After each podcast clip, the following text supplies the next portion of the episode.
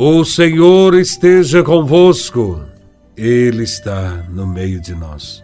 Proclamação do Evangelho de Nosso Senhor Jesus Cristo, segundo São João, capítulo 6, versículos de 52 a 59. Glória a vós, Senhor. Naquele tempo, os judeus discutiam entre si, dizendo: como é que ele pode dar a sua carne a comer? Então Jesus disse: Em verdade, em verdade vos digo: se não comerdes a carne do filho do homem, e não beberdes o seu sangue, não tereis a vida em vós. Quem come a minha carne e bebe o meu sangue, tem a vida eterna e eu ressuscitarei no último dia, porque a minha carne é verdadeira comida, e o meu sangue verdadeira bebida. Quem come a minha carne e bebe o meu sangue, permanece em mim e eu nele. Como o Pai que vive me enviou, eu vivo por causa do Pai.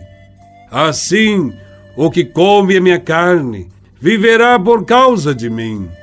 Este é o pão que desceu do céu. Não é como aquele que os vossos pais comeram. Eles morreram.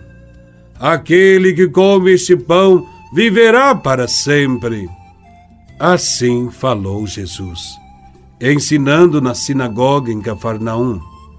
Palavra da salvação. Glória a vós, Senhor. Na última ceia, Cristo cumpre a sua promessa e institui a Eucaristia, seu corpo e sangue, como um alimento verdadeiro e real. Ele diz: Quem come a minha carne e bebe o meu sangue tem a vida eterna, e eu ressuscitarei no último dia. As palavras de Jesus não nos deixam dúvidas. A carne e o sangue de Jesus são o alimento que vem do céu, para nos conduzir ao céu. É o sustento da nossa alma.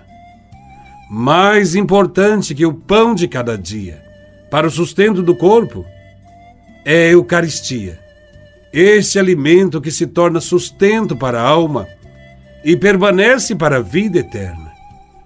Por mais que materialmente nos alimentemos bem, se não comungarmos da palavra e da Eucaristia, seremos sempre pessoas fracas, confusas, desestruturadas para o combate da vida. Nós somos aquilo que comemos, e na medida em que nos alimentamos do corpo e do sangue de Cristo, nós vamos ficando semelhantes a Ele, porque Ele vem habitar em nós pela Eucaristia, nós passamos a pertencer a nosso Senhor e Ele passa a viver em nós.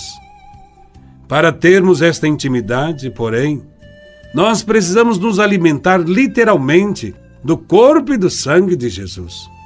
Sobre isso, penso duas coisas. Ou eu acredito, ou eu não acredito na Sagrada Escritura.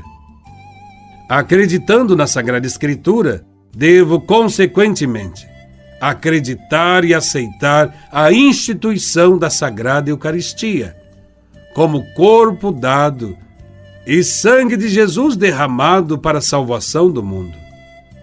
Eucaristia, corpo e sangue de Cristo, são alimentos insubstituíveis para a nossa caminhada rumo ao reino de Deus, à eternidade.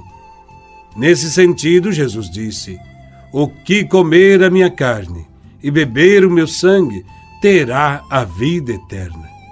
Porque a minha carne é verdadeira comida e o meu sangue é verdadeira bebida. O que come a minha carne e bebe o meu sangue ficam em mim e eu nele. Fiquemos atentos.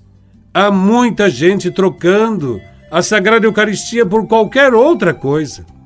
A Eucaristia nunca será produto de varejo, pois é simplesmente impossível queremos negar o poder deixado por Cristo aos apóstolos quando disse: sobre a Eucaristia: Fazei isto em memória de mim.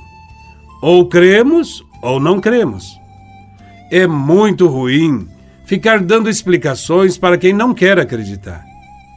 Ainda que não entendamos a totalidade do mistério eucarístico, não dá para negar o que ele realmente é: corpo e sangue de nosso Senhor Jesus Cristo, dado para nossa salvação.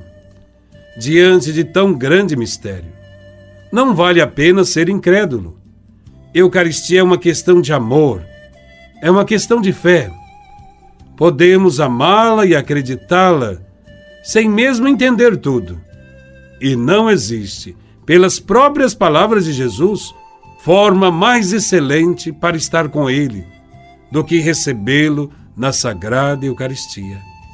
Diante de tudo isso, nos esforcemos para participar da comunidade e receber o pão da palavra e o pão da Eucaristia, deixadas por Cristo, para que sejamos fortalecidos na caminhada, até chegarmos definitivamente no reino de Deus.